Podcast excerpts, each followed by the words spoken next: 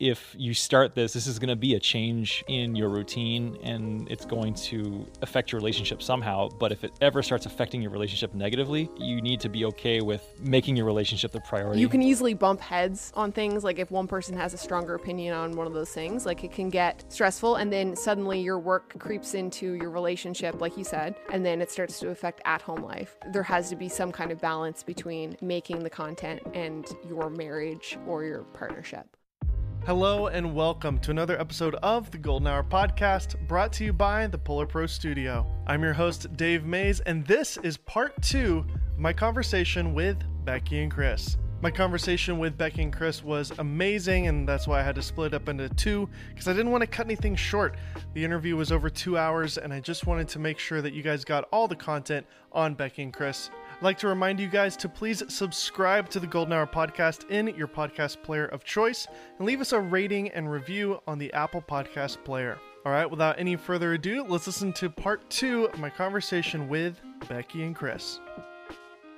So, what, like, at what point with the YouTube channel and kind of just everything, when did things start to change for you guys? And you're like, okay, wait a minute, this is actually making some money. Like, this could be a real career for us and uh you know wh- yeah when did that happen and what did you do about it It's really interesting because the blog was actually the first thing where we're like, oh, this could be like a, a little job thing. And then we kind of abandoned it for the YouTube channel. But our channel grew really slow. Um, after Vancouver, when we started, it was kind of just to hold ourselves accountable and was never really going to be like a thing that we thought that we could make a job out of. Um, but when we moved to America, um, I wasn't allowed to make any money from anything but the job that I had applied for my work visa for.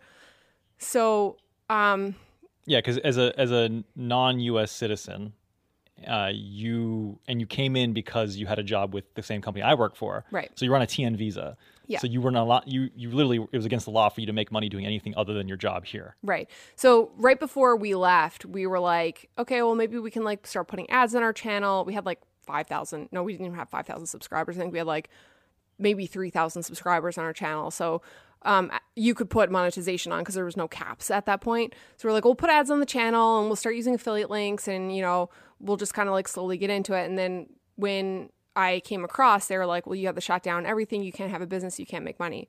So that was um, 20, 2017. And I had applied for my green card pretty quickly. Um, and that was going to take like a year. So, oh my God, what year is it? 2020. I'm getting my like timeline really messed We're in up. the time where there's know, coronavirus. just what, what day is it? it, But is, it is one BC. one BC. No, 180. No, it's like yeah, seven AC after Corona. But um, Point four AC. yeah. So I, we couldn't make money off our channel, so we couldn't put on monetization, couldn't use affiliate links, couldn't do any brand partnerships. So really, for like a year and a half, we were basically just making content and growing our channel um, for for fun, like making zero dollars and putting out like one to three videos a week. But when did we start be able to monetize? What? We- how many subs were we at? Well, we Were had we past hundred thousand? Yes. We had hit 100,000 and within a couple of weeks of hitting 100k, I got my green card and was able to monetize. do you think that helps with your growth the fact that you weren't doing it for money you were just kind of doing it for fun I think it might have a little bit. Um, but it was really interesting because when we did decide to monetize after the 100K, we were really nervous because so many people had come at that point to a channel that didn't have ads on it. There was zero sponsored content. Everything that they were getting was like our thoughts, our original, Authentic. authentic, Yeah. stuff. And so I was really scared to do my first thing that I was going to get torn over the coals for, you know, quote unquote, selling out, which is really silly because in reality, our audience was super supportive of us. Like they were really happy to see that we were able to monetize and that people wanted to work with us. They were really totally cool about it, um, which was awesome. But it was definitely like a little bit. Yeah, we thought that we we thought it would all come tumbling down because we had created an audience that was 100% based on authenticity and zero monetization, and we didn't want to, like you said, alienate them. Mm-hmm. But I think you know it it was nice because they proved us they proved it correct that it was about them being they were way more supportive and they like there was so many comments when we announced that we were able to monetize they said oh my god yes I'll put all your ads on I'll watch the whole ad you know bring on the sponsored was really content awesome. so Yeah, yeah, they're it was so it was nice to see that and you know it was, it was a very um, supportive thing to see Mm-hmm. Yeah, you have a lot of creators that watch your your stuff, so yeah, uh, it's awesome that they were supporting you. And I'm a YouTube Premium subscriber anyway, so like I don't see I don't see ads e- ever, so you know it doesn't really matter to me. But um, and you know a lot of people do use ad blockers, but we won't get into the weeds of that. But um, that's cool. And then uh, what happened then? I mean, obviously you didn't want that to muddy the waters of your authenticity or whatever. Um, you were able to keep that, and I'm sure you were able to learn that you can still be authentic and and also make money. Yeah, definitely. I think we're even still like super careful with how much sponsored stuff we're doing and who we're working with. Um, so be, I guess because we got to this point without it, now we're just like, if a project comes along that we really like the brand or we use the product already or we'd like to use the product, then we're totally on board. But we're really picky, I think, now with what we take. Yeah, it's we definitely have tried to make it realizing that we started this channel not depending on it as a, an inc- a source of income. We have made the choice to keep it that way and to not rely on it and therefore we never want to be feel like we have to take a partnership because we're, going to have to put food on the table. Yeah. And I think that doing it that way, I you know I respect that we're in a very privileged area to be able to do that because a lot of people their livelihood is YouTube and that's perfectly fine. But you know we started off as this being a hobby and we tried to keep it as much of that as possible. And like Becki said, we're very selective with the brands we partner with, and it's only going to be brands we truly believe in. And I think our audience appreciates that. And maybe that's the reason why they didn't all defect off when we started monetizing. I mean, that's the beauty of your your setup is that Chris, you're you have a job, a real job, like a honest to god.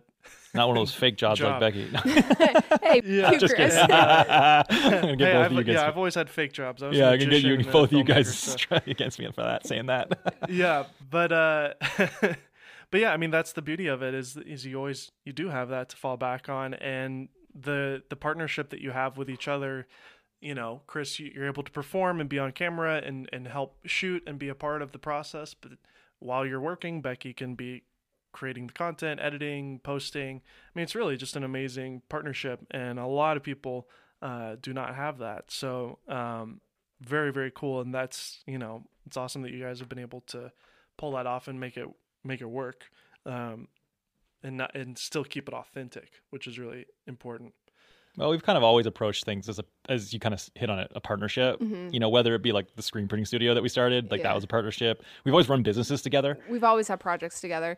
I think that things would just get, get bored if we weren't working on stuff together. Like it's a good excuse to like What the fuck would we do or I talk no. about? I wonder that all the time. Like, what would we even talk about, Just or what would shows we even something. do? Yeah, we just watch shows and pick our nose, probably. But um, Yeah, honey, you want me That to pick rhymes. your nose? yeah, but watch shows and pick your nose. But yeah, I mean, like screen printing studio. Like even when I started Bold, like you were still doing some freelance video stuff at the time, and the home renovation, the blog, then the vlog. Now whatever we're doing, it's yeah, it's we've always had the things, and now the home renovation again. We've always had the things on the go. It's fun. And the thing that stands out mostly to me though about you guys is your personalities, and I mean you can't really do much about that. It's something that was crafted by your parents and just your whole You guys life, are- right? Idiots.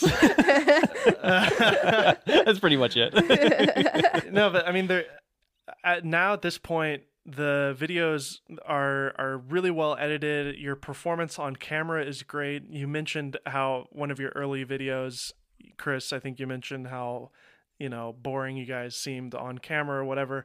I mean, what what have you learned about performing on camera, and, and do you see your job as a content creator as sort of like an, being an actor or a performer in any way, or you, uh, are, are you heightening yourselves a little bit when you're on camera? Um, and those are are those skills that you've learned. It's funny you should mention that years? because Becky said the opposite of that earlier today. Yeah. We actually had this conversation like I think last night too.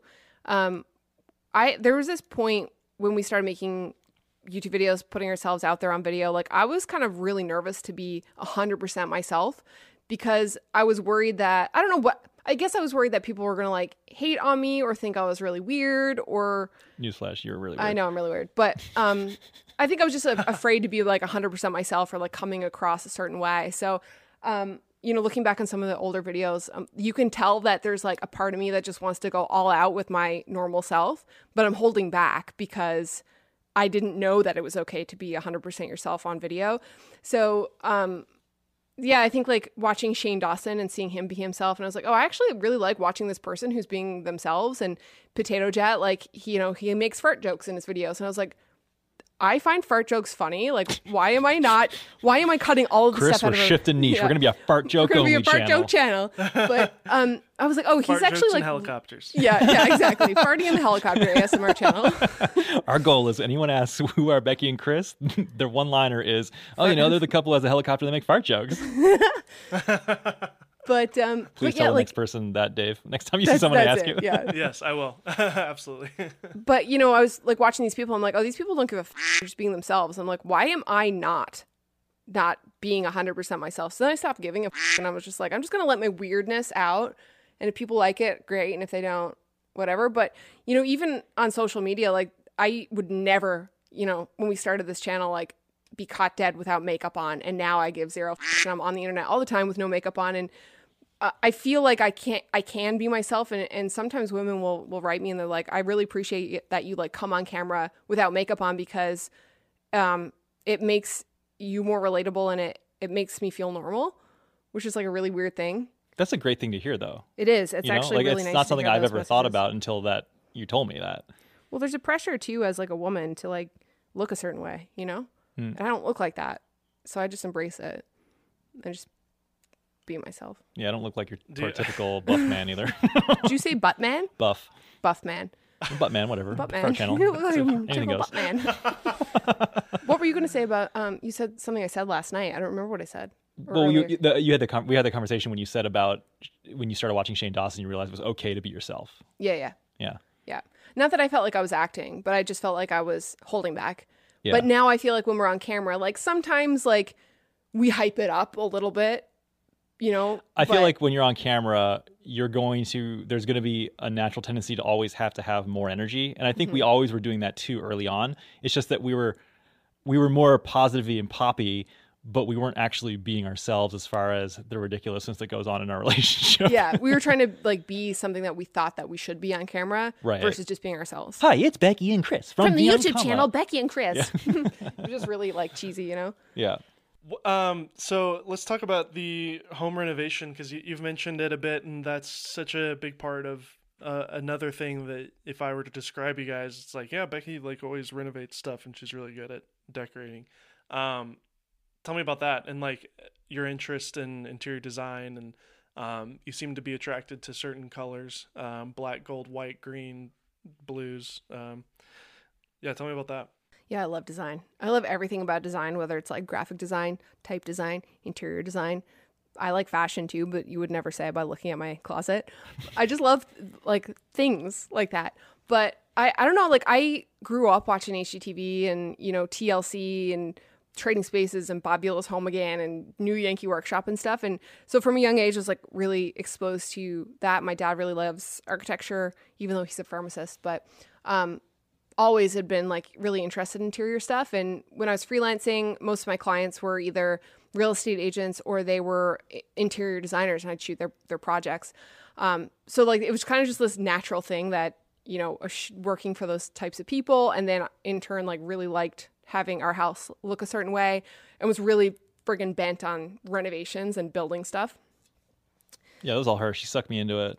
Chris had zero interest in renovations when we bought our first house, and I was like, "We must renovate the house." And she told me I could have color changing RGB LEDs. And uh, all it sold. takes honestly all it takes to get you into something is like one idea it's like leds Dude, I'm Asian. done burnt wood done how do But helicopters where do you work get your inspira- Where do you get your inspiration from, though, in terms of like your your taste and your design style? Because it definitely has its own kind of look to it. i'm a pretty big fan of like scandinavian design and mid-century modern design Um, so I like I follow a couple accounts on Instagram that uh, I get really jazzed about, but shut up, Chris. That really jazzes. yeah, really, it really jazzes me up. But um, Pinterest mostly. Um, It gets my jazz hands going. it does. I, my jazz hands are out right now because I'm so excited. But um, I look at the Dwell website. That's probably like the biggest one for me. Like Dwell magazine, Dwell website, Dwell Instagram. It's like a really curated I thought collection you of just referred to the to Dwell's Instagram as Dwell's website. no. I was like, wow, that was very No, boomer. Dwell has a website that has a very lovely collection of photographs that you can cycle through based on the room. Sorry. But one one thing that I've one thing that I've learned watching your renovations is that black and like dark colors on walls can actually be doable. Like you always hear all the time, like you need to have white walls or like bright walls to make the room feel bright and blah blah blah. But like I love the colors that you choose for the walls. It's like colors that you don't really see often, like really dark, if sometimes even black on the wall. Thanks. Yeah, I think it's like a com- kind of a common misconception. Like people are really afraid of dark walls, like dark to darkening a space or making a space look really small by painting walls dark. But I think like if you have windows or if you're like trying to get across a certain mood in a space or if the space is used for specific use, like say a TV room or living room or something, like dark colors can look amazing, especially when they're paired with the correct lighting. Um, lighting is the biggest thing. Like as in video and photography, like even in your real life space, at night, whether your walls are black or white, like you should have good lighting in your living room, whether it's like task lighting, like lamps and things, and then like overhead lighting, and just being able to turn on and turn off different scenes in order to create this mood inside your house. And then popping a dark color on the wall, like just brings it another step towards either a moody direction or, you know, the white walls for a more airy kind of vibe. But yeah, I'm like a big fan of like the dark spaces. But even when we were developing that sort of style back in, you know, we bought our house in 2011 in Canada, and in 2012 we were probably painting the walls of our living room gray, Dark gray. yeah, which is dark gray. And we, I remember we were talking like, oh my god, is this is this like, are we gonna regret this? Like, Oh yeah, because you'd watch the TV shows and somebody would be like, "You can't paint the walls black. Nobody's gonna like like your house or something." it's like, well, newsflash, doesn't matter what anyone else thinks. Yeah. it's your house. Yeah, yeah. Paint. exactly. Yeah, exactly. Yeah. Well, that's a nice thing. It is paint. You can always paint over. Yeah, exactly. Yeah, it's like a ha- hassle, but it takes a day. And Something else I found too that we like to do is paint the trim the same color as the wall. yeah, I'm a big fan of that look. just to kind of minimize it and you know a lot of times people who if you had black walls your trim would be white white baseboards and they'd be these glaring white baseboards and i think that might look a little bit funny but we you know if we're painting our walls black we'll just paint the trim the same color Yeah, definitely. Where do you get all your little trinkets and like accessories and stuff? Do you do you do thrifting or just buy stuff online or do you have a store you go to? I mostly buy stuff online. I have like a couple of go-to websites and brands that I look at. Um, EQ3, the website EQ3 being like the main one because they have a lot of like mid-century modern looking um, furniture and stuff and, and Scandinavian stuff. Um, it's always like really clean and, and well made, but it's also pretty affordable. Um, and they ship to uh, the US, which is great. Um, they do have stores up in Canada, which is nice, but I really love their stuff. Um, Blu Dot is another website that I like for furniture. They're a bit more expensive, but gorgeous. i hate blu dot Why? because they send us conventional mail Oh, I love their catalogs. They're on uncoated stock. yeah but it was a principle because it was an unsolicited Oh, I'm pretty sure I signed up for them. are you kidding me I don't know. I don't remember. Anyway, um, uh, and I ordered some stuff from the Finnish Design Shop, which is like can get it kind of expensive, but they have a, a lot of really Scandinavian, like classic Scandinavian accessories, pillows, um, throws. Big fan. i can't believe you signed up for blu dot i thought it was just this like unsolicited thing because all these magazines keep showing up in the mail i was like how are they getting our information? I ordered fabric samples, oh i see so okay then they sent me the catalogs. all right still And you guys are actually in the process of uh, renovating your basement. Is that right? Yeah, we're kind of renovating our whole house, but right now we're working on our basement studio and we had this like weird unfinished portion of our house and we had this one room that we're using for filming and it was just like getting really tight for making so many videos a week. Eh, well, we're making one video a week, but it was just it was getting really tight. So we just decided to turn this like weird unfinished area into a studio and it's kind of in progress. Yeah, we we didn't finish it to the point where it's like a finished room or anything because there's you know like heaters and stuff over utility stuff over in the, pa- in the electrical open. panel. Ceiling's open, exact exactly. But yeah. you know, But it's like a you, studio. It doesn't have to be a real functional space. you got it, hit the nail on the head. So Mm-hmm. we're just like, all right, I'll paint the walls, you know, put in a little set, and then when we're filming in it, it'll look fine. Yeah. So that's kind of where, where, in fact, we're sitting in it right now. yeah, yeah. Becki, have you have you studied like actual set design in Hollywood and seen how they do tricks to make studios look like livable spaces, but it's really just plywood on on wheels? A little bit. I've done like some like I guess re- Pinterest research, but I've seen a bunch of things where like they've made like fake walls on wheels, um, and how they like trick certain pieces of furniture to be like closer to the camera, but like in real life it's not functional at all. It's really bizarre. Yeah. Yeah, it's kind of cool. Like when you're building a studio, um, you can really make a lot of hacks and tricks. Um, a friend of mine, Ken Bolito, who we had on the show, he's uh, the cinematographer for Austin Evans, big tech channel. Um, he has he, they have like a lighting guy and a set designer, and um, they have like backgrounds on garage doors, and they'll just push the garage door button, and it'll bring a background up and down, and then the lights are controlled by um, pulleys and things as well, and uh, they could just pull a backdrop up or like a light up just by using these garage door motors in the sky and like um, you know if you want a hardwood floor you don't have to have a hardwood floor. You just buy a hardwood laminate roll up and just roll it down on the ground. And now it looks like it's hardwood because it's just a video it, you can't tell.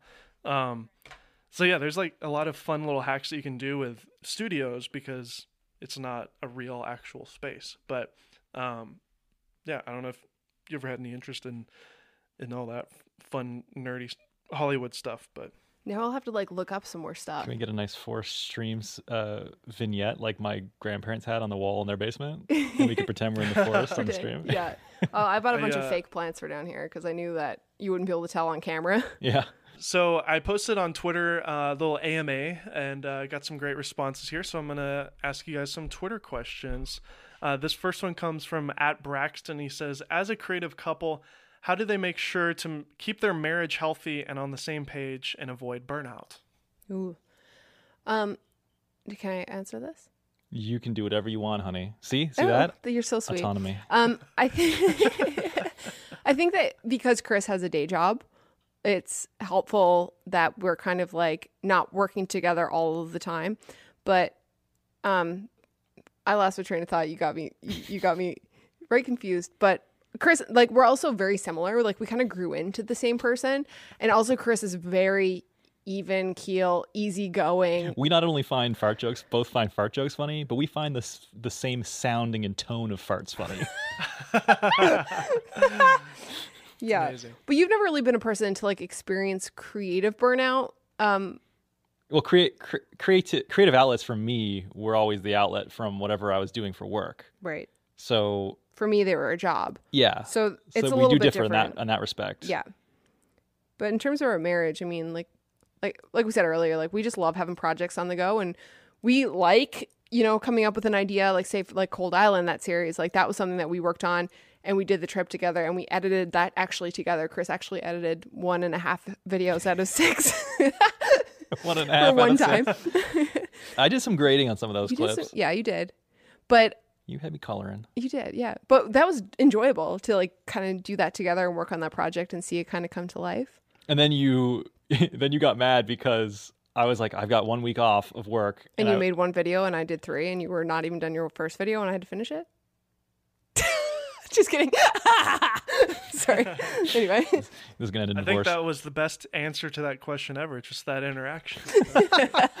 no, but you because I was like, oh god, I, I need to get done with this edit, and I only have like two days left to till I go back to work, and then I was working like day and night, day and night, and you were like, oh my god, this is Legend of Zelda all over again. yeah, it was. I was like, dude, you, this is your vacation too. Calm down. But then you started feeling bad because I was always working, but for me it was a hobby, and it was my outlet.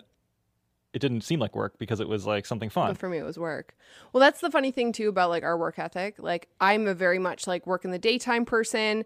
Like once the night comes, I'm kind of a piece of shit where Chris works till it's done, even if it's all day, all night with no breaks, like no food. Like he, that's how he works, which is strange. yeah, Yeah. Anyway, that's how I work too. yeah, Maybe so it's who's a the strange thing. who's I the strange one here now, Oh, Becki? me, I'm definitely high maintenance, constantly thinking about food. Oh, I love food. Same. Are you a foodie? Oh, I love food. I love eating. She's not a foodie though. Well, Are I mean, like, do you watch uh, like Master Chef and uh, who can beat Bobby Flay and those types of shows? no, I don't. I do love watching people cook though, but I don't watch those shows. But I do like I I love watching Dennis the Prescott and when Iz Harris like does her cooking show. I like watching people cook. on I'm YouTube. cooking this. I'm cooking. Yeah, but I don't. You know, I don't watch a lot of cooking shows though. I love food. My wife's a culinary, like she went to culinary school and is a uh, pastry chef and stuff. so yeah, we, we have a lot of great food in the house. Oh, I bet that's amazing. Uh, how do you avoid burnout? That was the other question that Braxton asked. Like, is there any specific things that you guys do that keeps you from uh, burning out? I mean, you kind of mentioned how, Chris, this is your outlet for creativity, and then Becki, I guess, just your your workflow in terms of working during the day and taking your break at night. I mean, mm-hmm. th- is that basically it? Yeah, I tried to like. Well, after Cold Island, I was working like day and night and weekend for weeks, and after that, I just decided like by five, six o'clock, I'm going to just walk away from the computer and not edit. And I'm not going to edit on the weekends. It was just like I needed to have the two days and the evenings without it because it was just becoming overwhelming and I was feeling like I was like approaching burnout. So that's kind of something for me that I just try to keep that schedule. And, you know, of course, if there's like a brand that we're working with there, where there's like a deadline we had to work over the weekend, especially with Chris working, if we had the film, there's no other choice. That's what we do. But um, I try to keep my work and play hours. And if I'm not really feeling working even during the week, like if I get up and I'm like, you know, I'm not feeling like very creative today or I'm feeling a little bit off, like I am not afraid to just take a personal day or to go work on a completely separate project. Um, but working on the house actually helps a lot because if I'm like not really feeling like editing, I can kind of go and paint something or work on something in the house and it's still productive, but it's not this the monotony, I guess, of sitting down to the computer and editing for hours, which is normally what what I do. Yeah. Working with your hands can be so so good. Just get your face out of a screen. Oh, definitely. It's so good. Just like turn off your phone, put on some music. Keeping it broad, yeah. I mean, it kind of goes back to how we said we have no niche, and we're just, you know, whether it's helicopters, interior design stuff, photo, video, just adventure vlogs, whatever. You know, we mm-hmm. we try to keep it mixed up like that, just so all the projects don't see the same. You know, Yeah. I, think mean, that helps for sure. It's funny you say that, and you guys pride yourselves on it, and I think it's worked well. But like any YouTube kind of consultant would say, to find a niche and stick to that one thing. Like, what do you have to say about that? I mean, have you considered trying to single out one thing, or like do multiple channels, or have you just kind of come to the conclusion that you're just going to stick to doing whatever the heck you want? I think that it's definitely quicker. A quicker pathway to growth is definitely to niche down because you're constantly strategically thinking about topics that are going to get clicks. You know what I mean? Or like what would do really well or what do people want to learn that I can make a video of? But for us, like where we started just documenting our life and making a timeline for us to kind of look back on, we just kind of adopted that and got used to making videos like that. And, you know, there was a point where we decided to make some photography and video tutorials because we had experience and we thought that it would be helpful. And then also like a good thing, like when we didn't have a video to put up, we could put up a tutorial and it kind of filled in that, you know, weekly video gap. But um yeah, I mean sometimes like when before we moved, I was considering like starting a separate channel for the DIY home renovation stuff because I was like, does it make sense that we're already doing so much on our channel? Should we start a separate channel that's like DIY renovation niche? But then it was kind of like, well, it doesn't really make sense because like then you're kind of spreading yourselves thin. You're trying to make content for two separate platforms. Like you may as well just like kind of go in all in one and then hope that people are kind of coming for you and not just for the, the like the content or the topic, I guess. Yeah, I'm I'm a firm believer in. Um, I, actually, I agree with those consultant what those consultants say. You know, if you want to, if your if your goal is to create a business and make this as uh, grow grow as fast as possible, then yeah, niche down, and that that's your best bet. But I think you know, for us, where we started it basically just as a representation of our lives, and we've kind of groomed our audience to expect the unexpected, expect everything. Um, I think that you know the reason I like to think the reason people come is because of us, and not necessarily because they only want to see helicopter videos. Maybe some people subscribe because of that, or you know, or interior design videos. You know, I, I hope that our audience enjoys watching all the content, you know, as near equally as possible. Um, and I think as long as we have, if the product is us, I think that you are setting yourself up for a more healthy long term channel just because your audience will pivot with you if you change your interests or if something becomes not popular. Uh, whatever the reason, you know, if, as long as they're invested in you, then you've basically got them for life, you know? Yeah, I agree. Yeah, I, at least for me on my channel with Kinetica, it's like there's this base core audience. You can see it in your your view numbers. Like when you're talking about something that's not popping, you kind of have like this baseline number of views, and it's like, okay, those are my fans. You see them in the comments, but then like I got the DJI Mavic Air 2 last week or whatever, and it's just like, of course, it's super relevant. It's brand new. I get all these new viewers, and then that video like gets more views than a normal video and hopefully it's slowly like you have these high like hits and then your baseline slightly goes up a little bit more because now you've gathered more fans but then you might have a plateau of like this baseline of the same views for a while and then boom you have another spike and then the spike goes down again to like another plateau but then when you zoom out to like 10 years you see this very slow incremental you know line that's going up and that's that's the goal at least Yeah, exactly. And it's funny you should mention that because we were sort of looking. Um, we try not to look at the numbers too much, but you know, we're we actually were curious, like, what what are like our best performing videos? So, with the exception of the COVID nineteen video, because I think it's a little bit of an outlier, um, our top performing video was an interior design video, which is really surprising. And then we've multiple of our top videos were interior design videos, but the helicopter videos consistently all have done really well as, as well. So I think like our core audience is probably like and oh, and an grading video. So like I think all the, the sort of multiple facets of our channel, you know, being photo video, tutorials slash whatever, um, helicopters and interior design, like those are sort of our pillars, and those type videos that really emphasize those um, topics are going to generally do well. But yeah, like people will watch other random videos. Like, I mean, I think we had like a string of, you know, more like motivational type stuff, you know, about like, um, you know, just being true to your authentic self and whatever. And they don't really have a topic. The topic doesn't really fall in any of those categories, but it's just more so how we sort of achieve where we are at. And those ones do okay, but Yeah. it's, you know, it's, it's the core pillars of our, of our brand, I guess you Yeah. could say that really do well. I mean, yeah, if you change sort by popular, it's actually really, you guys are in a really great position because it is so balanced. You literally have the very top one is turn your bedroom into a home studio. That's the most views, almost a million views coming up strong. That'll be fun whenever that hits that. And then you've got um, a Premiere tutorial, and then you've got some helicopter videos. It almost looks perfectly balanced. Like you have the same amount of tutorials as interior design as helicopter stuff. That's actually really cool. So if you think about every video within those three pillars and you make a video within one of those three pillars and you're going to you're going to hit it. Also every thumbnail that worked was very clean. It didn't barely had any text on it too. Interesting. I I love how you have our channel up there and you're able to kind of like parse through the numbers and the stats just on the fly. yeah. It's funny because when you look at your own stuff, you kind of get blind to it. You know, like when Uh-huh. you when you look at like the top videos, and then you look at the thumbnails. It's just like I've seen these thumbnails a hundred million times. Like you don't even think about yeah. Yeah. that kind of. Yeah. I think the before and after thumbnail the premiere one, how we color grade, um, I, I've seen that pop a lot when you have a before and after, like a side by side, if it's really good. So yeah, I don't know. Do you guys use prompters or do you like script anything at all? we scripted. Um, we just did a partnership with Adobe, and that was the first thing we ever scripted.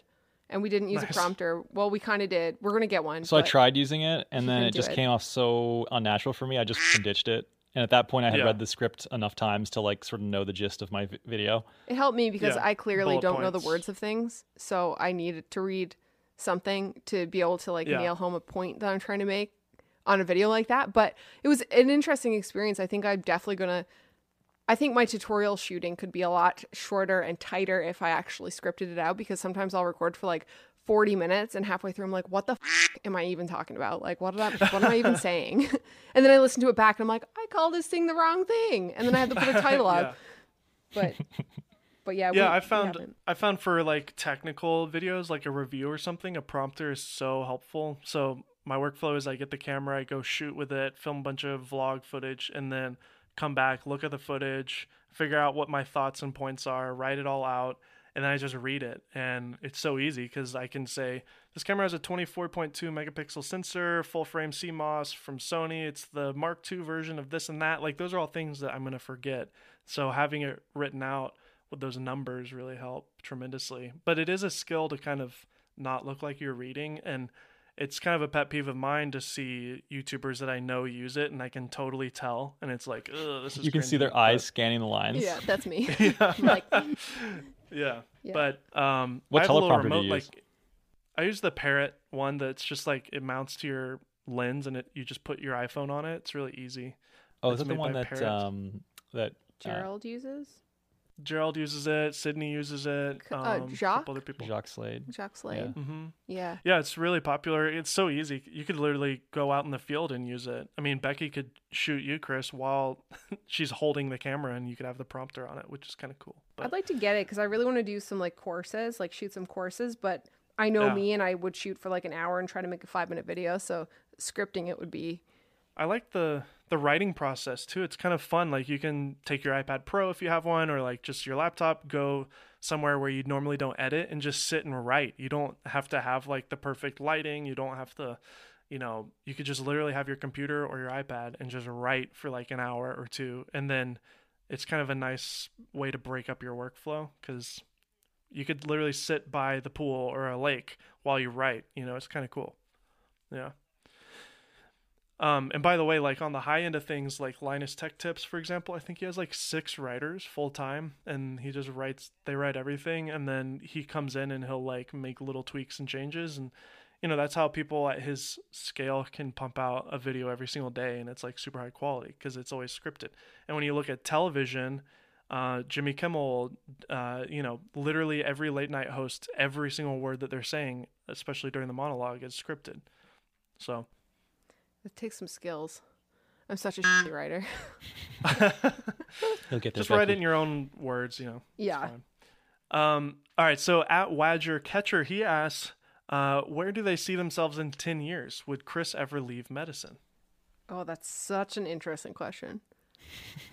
Chris, What do you think the answer to that is, Becki? I think that the answer is that you're will never leave medicine because you're very dedicated and you spent too many years learning to leave it. Um, and you actually really love it. I don't know. Is that the answer? Yeah, I mean, it's sort of like when people sometimes people use a career to define them and I think that medicine's really part of me. I've like Becki said I've dedicated a lot of time to get energy get where I am. Um, and I think it would be um, wasteful to not continue to practice.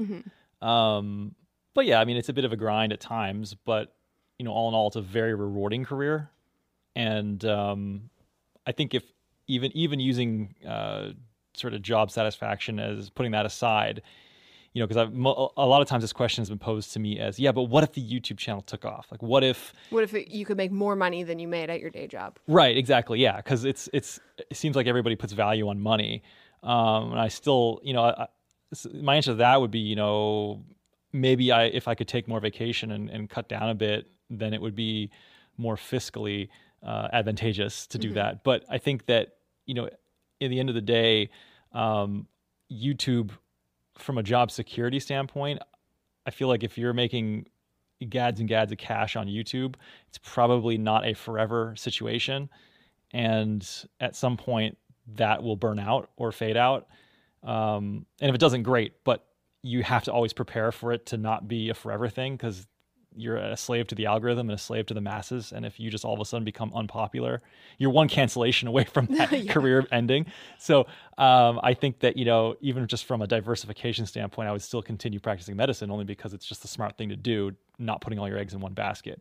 But, you know, that combined with the fact that, you know, I get immense satisfaction um, with my job, I, you know, I, I, I would never abandon it. You're really good at it. Oh, thanks. You're biased though. You're such a great person. Oh my gosh. You do you're a doctor because you want to help people? Oh my gosh. it's not for the money? I don't know, man. A lot of my a lot of that was about diversifying my own assets and not and, and not being without a paycheck. So, but yes, if you want to if you want to make me altruistic, by all means, look at it through that lens. Uh, at Mel Murray one asks, Becki, do you ever fly drones? And if so, what drone would you learn with? I'm a newbie in the drone world. Oh my god, that's so funny. So I only learned how to fly drones last summer um, because um, Moment was releasing the anamorphic lens for your drone, and they it was our first partnership video, and they asked us to do it, and Chris couldn't get the time off for work, so I had to go. But I had never I had never flown drones. Like in this relationship, Chris does the he flies the helicopters, he flies the drones. And I do all the rest of it. So no, no offense, but no, I I shoot. Mo- well, we kind of shoot half and half, but I do the editing and blah blah. blah. So when I had to go and and fly the drone, not ever flying a drone before, I was like, uh. Like realistically, the drones nowadays fly themselves. Well, I mean, we did a training montage, and I kind of like learned how to do it in like a night. And I was still like, when I went on the trip, I was still a little cautious, but like they were super cool with me being like a huge noob and like were helping me and whatever. But um, but it was the Mavic Air that I learned on, and you're right, they kind of do. They don't fly themselves, but if you're careful, they're not going to fall out of the sky unless your battery dies. Not like an FPV drone. even then they'll la- they'll try to land themselves. Yeah, exactly. So Mavic Air is nice because it doesn't feel so massive like you're gonna really f- something up with it. I mean, you could chop I mean, I know up. you can. You chopped your finger the other day. It's true, actually. Yeah, but Well, they, um, they've come a long way. I mean, I remember I, I had the original Phantom, the Phantom One, and I remember Wow. I think I went through three or four of them because I had a couple just literally just fly away, which Oh those are so funny, the flyaways. And then I remember I took one up once, and I I took him up. I was on a stage. I was shooting like a magician on stage doing a show, and I took it up, and then it just like it just went full throttle up, and then the left most mo- motors stopped, so it just did a full flip, and then the motors hit again.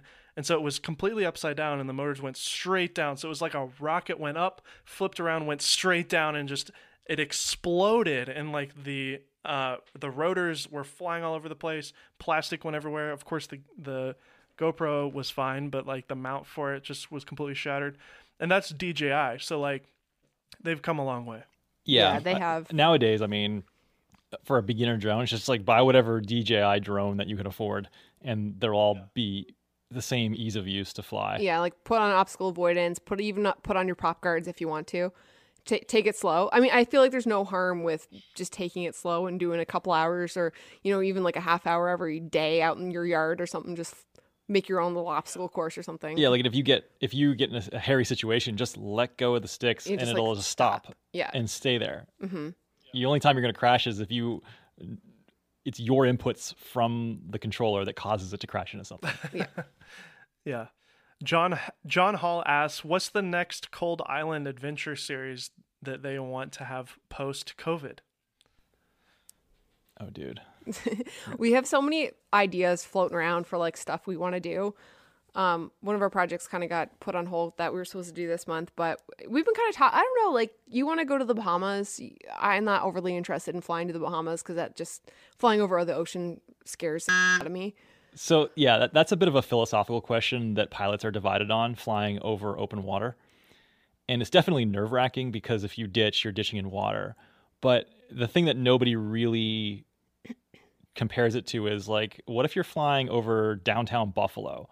Oh, and you're fucking- yeah, Yeah, like if you're- have an engine failure, right, you're you're I would- just as screwed. I would, I would, yeah, like if, yeah, you can auto rotate and have a controlled landing, but if you control landing into a, again, building or a, a you know, you know, wires, mm-hmm. street lights, things like that, like that's going to mess you up. Right. Whereas if you auto rotate into ocean and you have a personal flotation device, your chances of surviving that are higher than if you crash into a man-made structure in a dense urban You're right. population. Yeah, So, right. so people will always say like, "Oh yeah, flying over water is so risky. I would never do it without pop-out floats. I would never do." But it's like I literally said that earlier. I was like Yeah. not doing it without pop. but it's like yeah but you find pilots in a lot of situations where like or even like people flying over densely wooded forest it's like Yeah. you're going down in the tree canopy and you're probably falling 30 to 50 feet you're right. Yeah, so it's that's true. so the, i don't i really don't i think that the, the danger of flying over water is is hyped up um, provided you take proper precautions so Yeah. i'm not opposed to flying to the bahamas in a single engine aircraft But is no- that the next? Is that going to be the next series? Do you if it was up to me it would be but i know you do not want to do that I don't really want to do it. I mean, it requires us to do like egress training and stuff, which is I'm not looking forward to that at all. anyway, uh, so that's not going to. So, so the, if, the, if the be it. question was, what is the next series not going to be, then that would be the answer. no, we we talked about doing some heli camping stuff. Yeah, that's something I'm really looking forward to. Cause we well we camped for the first time last summer when we did Cold Island out of necessity, and we that was the first time of us ever camping. But now we're like I've been watching a lot of these like survival YouTube channels, like adventure, like bushcraft survival. Oh my god, she's obsessed. I'm obsessed with them. And not that I want to do that, but I feel like a little bit more potentially comfortable about knowing what I need to bring to camp and not get attacked by a bear. So I think it would be fun to like pack up the heli and fly up to Canada and just like camp for like a night or two and you know make your fire and I don't know. I think it'd be fun. Yeah, I think it'd be good, it'd be interesting content that we haven't really done outside of the odd time when we filmed Cold Island. Yeah. Yeah. Good answer. um, related to COVID nineteen again, um, seems like a lot of people are. It's just on people's mind, of course. So, um, Eldon Yoder asks, "I'd be interested in hearing Chris's thoughts uh, related to COVID nineteen and his work." Uh, not in a long drawn drawn out way, but maybe a few thoughts. That's that's quoted from him. There's only one way so it's That's, long that's it he short, always told me, Chris. Don't not a long winded, like a two second close notes every video, and then it's like forty minutes later. I'm like, well, you can cut this up and go. Uh, what was the question? Line.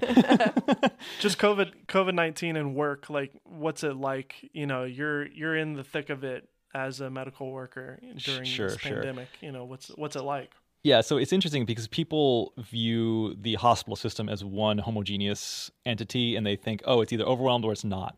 And when they see imagery of hospitals being not overwhelmed or not a lot of people there, they think, oh, this is all a hoax and it's okay to go out and blah blah blah. We overreacted. But the issue is, is that there the hospital is, is it's like a city. There's so many different moving parts. There's so many different departments. And for us, for example, you know, half of our as a radiology practice we do diagnostic imaging. So we take images and we interpret findings and look for disease in patients uh, as well as i do interventional radiology which is procedures using image guidance. So between our practice you know we have half of our practice is has outpatient centers. So we have sta freestanding buildings where we do these procedures. We do imaging for diagnostic purposes um, and that's usually low acuity stuff that's done. You know, people don't have to go to the hospital, and then the other half is is, is working in the hospital. It's more acute stuff, more life saving things. So, you know, we instantly our outpatient practice was just dead. So now we've got nobody coming in because it's all elective stuff. And so people think, oh, healthcare workers are not affected by this. It's nice to have a that you have steady income. It's like, no, no, no, no, no. Like our our business model is crashing right now. We're depending on government loans just like everybody else because our business is not the volume's not there. So I think no one sees that side of things. Not to mention the fact that in order to keep, you know, we we opt to keep people on the payroll just because their lives would be turned upside down if we didn't. So you know everybody's taking pay cuts. It's so it's it's it's harming us just like everybody else. Maybe not to the fact that we you know we still have jobs which we're grateful for, um, but you know we're we're not coming out of this unscathed to say the least. Um, but as far as you know that's concerned, and being in the hospital, the work is is different and it's changed in a sense that uh, the patients who are coming through are sicker because it's the stuff that only needs to be done. And um, you know, the, the COVID patients. Well, I I only have to occasionally do procedures on patients that have uh, coronavirus. You know, the patients who are up in the ICU. There's a ton of patients with COVID nineteen who are ex- extremely resource hungry. It's a lot of work to um, manage a COVID patient, just between all the changes, all the ga- donning of PPE that you have to, to just even to go in the room. People are flipping them over when they're on ventilators. All this is really resource intensive, not just for physicians, but for mostly nursing staff, for respiratory therapists. So it's it's very taxing for those resources, which have a finite amount associated with them. Whereas other parts of the hospital, like elective orthopedic surgeries, are dead. You know, there's no nobody's even doing those. So it's like you've got a lot of people who are idle, but then you've got a lot of people who are running at maximum capacity. And that's when people see this mixed message. The public sees this mixed mixed mix, the, public sees this mixed message where, oh, I'm seeing a lot of people who aren't busy at all. This is like an overreaction. But what they don't see is the people who are, you know, in the thick of it in the ICU, who are working, you know, 12 hour shifts back to back to back, and who haven't taken a day off in, you know, however long. And it's it's because there's only certain people that can staff those resources that are in high demand. Sorry, that was long winded. no, it was perfect. I've, I have a feeling that it could have been even longer. If, Oh, I can- if you I- wanted It yeah, could have I- gone on for five hours. Just give me the go. And Well, that was great. Um, so I'd like to end this thing out with each one of you kind of giving your advice and just overall thoughts and things that you've learned over the years to somebody who looks up to you, maybe even a married couple who uh, sees what what you guys have done and they want to do their own version of it as a, as a couple. Becki, I want you to go first. What what's kind of your advice to somebody um, starting out that wants to be a creative, uh, put them put themselves out there on the internet, and um, maybe even somebody who's a couple who, who's inspired by what you guys have done? Um, I would say if you're a couple and you want to kind of start this YouTube thing together, and if one or both of you kind of has a day job, don't put too much pressure on yourself and your spouse to perform on the days that you really feel like making a video. So, for instance, like if I know that I want to make a, a video for Wednesday and Monday night we have to film, but Chris came home and had a really hard day. Um, and then has a meeting and then he's not done till eight and he's exhausted. Like, there's no way I'll put pressure on him to be on for the camera. I'll make the video myself um, because I want to respect, you know, his day and how he's feeling. So, something to kind of think about if you're one of you has a day job or both of you kind of do, just to kind of like play it by ear. Um, sometimes also when you're doing it as a couple, like you have to have the same kind of vision for what you're making. Um, sometimes Chris wants to make a video that's like a little bit off a of left field that I'm not really into, but he just kind of takes the reins on it. Same with me. Like if I have a video that I really want to do and he's not really into it, I'll just kind of do it myself. And we kind of compromise on what kind of goes up and who works on what. Um, but the majority of the times that we're on like the same page. But I would say also like don't overthink it. Use whatever gear you got. Practice. Your stuff's not going to be great when you start, but it will get there if you keep putting in the work. You mean you don't like doing FPV drone videos? Um, I don't love it. I don't love the FPV. So I like I like the FPV shots that we get to put in our videos, but I don't love editing the videos that are tutorials about FPV stuff. Which we only have a few of. Right. Which I th- I don't think you would really like to edit my stuff when I'm talking about like design or Correct. interior design stuff. So Affirmative. yeah, I, I don't know if that Hey. was good advice or not. No, that was great. That was great, Chris. uh, yeah, I think she summed it up really well. Um, something I would add would be that you know we are very lucky to be on the same page pretty much with everything, anything major that matters. We're really similar. Yeah, and I think that's maybe just because we've been together for forever. Yeah, we kind of like when you're together for as long as we have been, like you either grow into the same person or you grow apart. And we grew into the same person yeah, pretty no, much. No, exactly. I'm a Yeah. firm believer of that. And yeah, we've been together One for more than half person. our lives. One farting person. Yeah, Yeah, exactly. exactly. We find the One, same one parts person who just loves farts. You love that upward inflection. It's the same tone. Yeah. Same tone. same tone. Yeah. Yeah, exactly. Our farts sound the same. no, um, but yeah, it, it's it's one of those things too where if you start this, this is going to be a change in your routine, and it's going to affect your relationship somehow. But if it, you need to be okay with if it ever starts affecting your relationship negatively, making your relationship the priority because Oh, that's good. I feel like if you make if you start a YouTube channel, I would liken it to probably a same level of stress. If it becomes something that's regular in your in your life, it's the mm-hmm. same probably the same as as as doing a renovation together. yeah. And people always say the renovations are the big tester. Yeah. If, you want to tell if your relationship's going to last, do a renovation together kind of thing. Mm-hmm. I would imagine that a, starting a YouTube channel and getting serious about it would probably uh, be of a similar undertaking. Yeah, we have two people who have different ideas, and if you're not really on the same page, like, and if you've never worked together on a project or anything like that before, like, you start to see things about your spouse that you don't really know.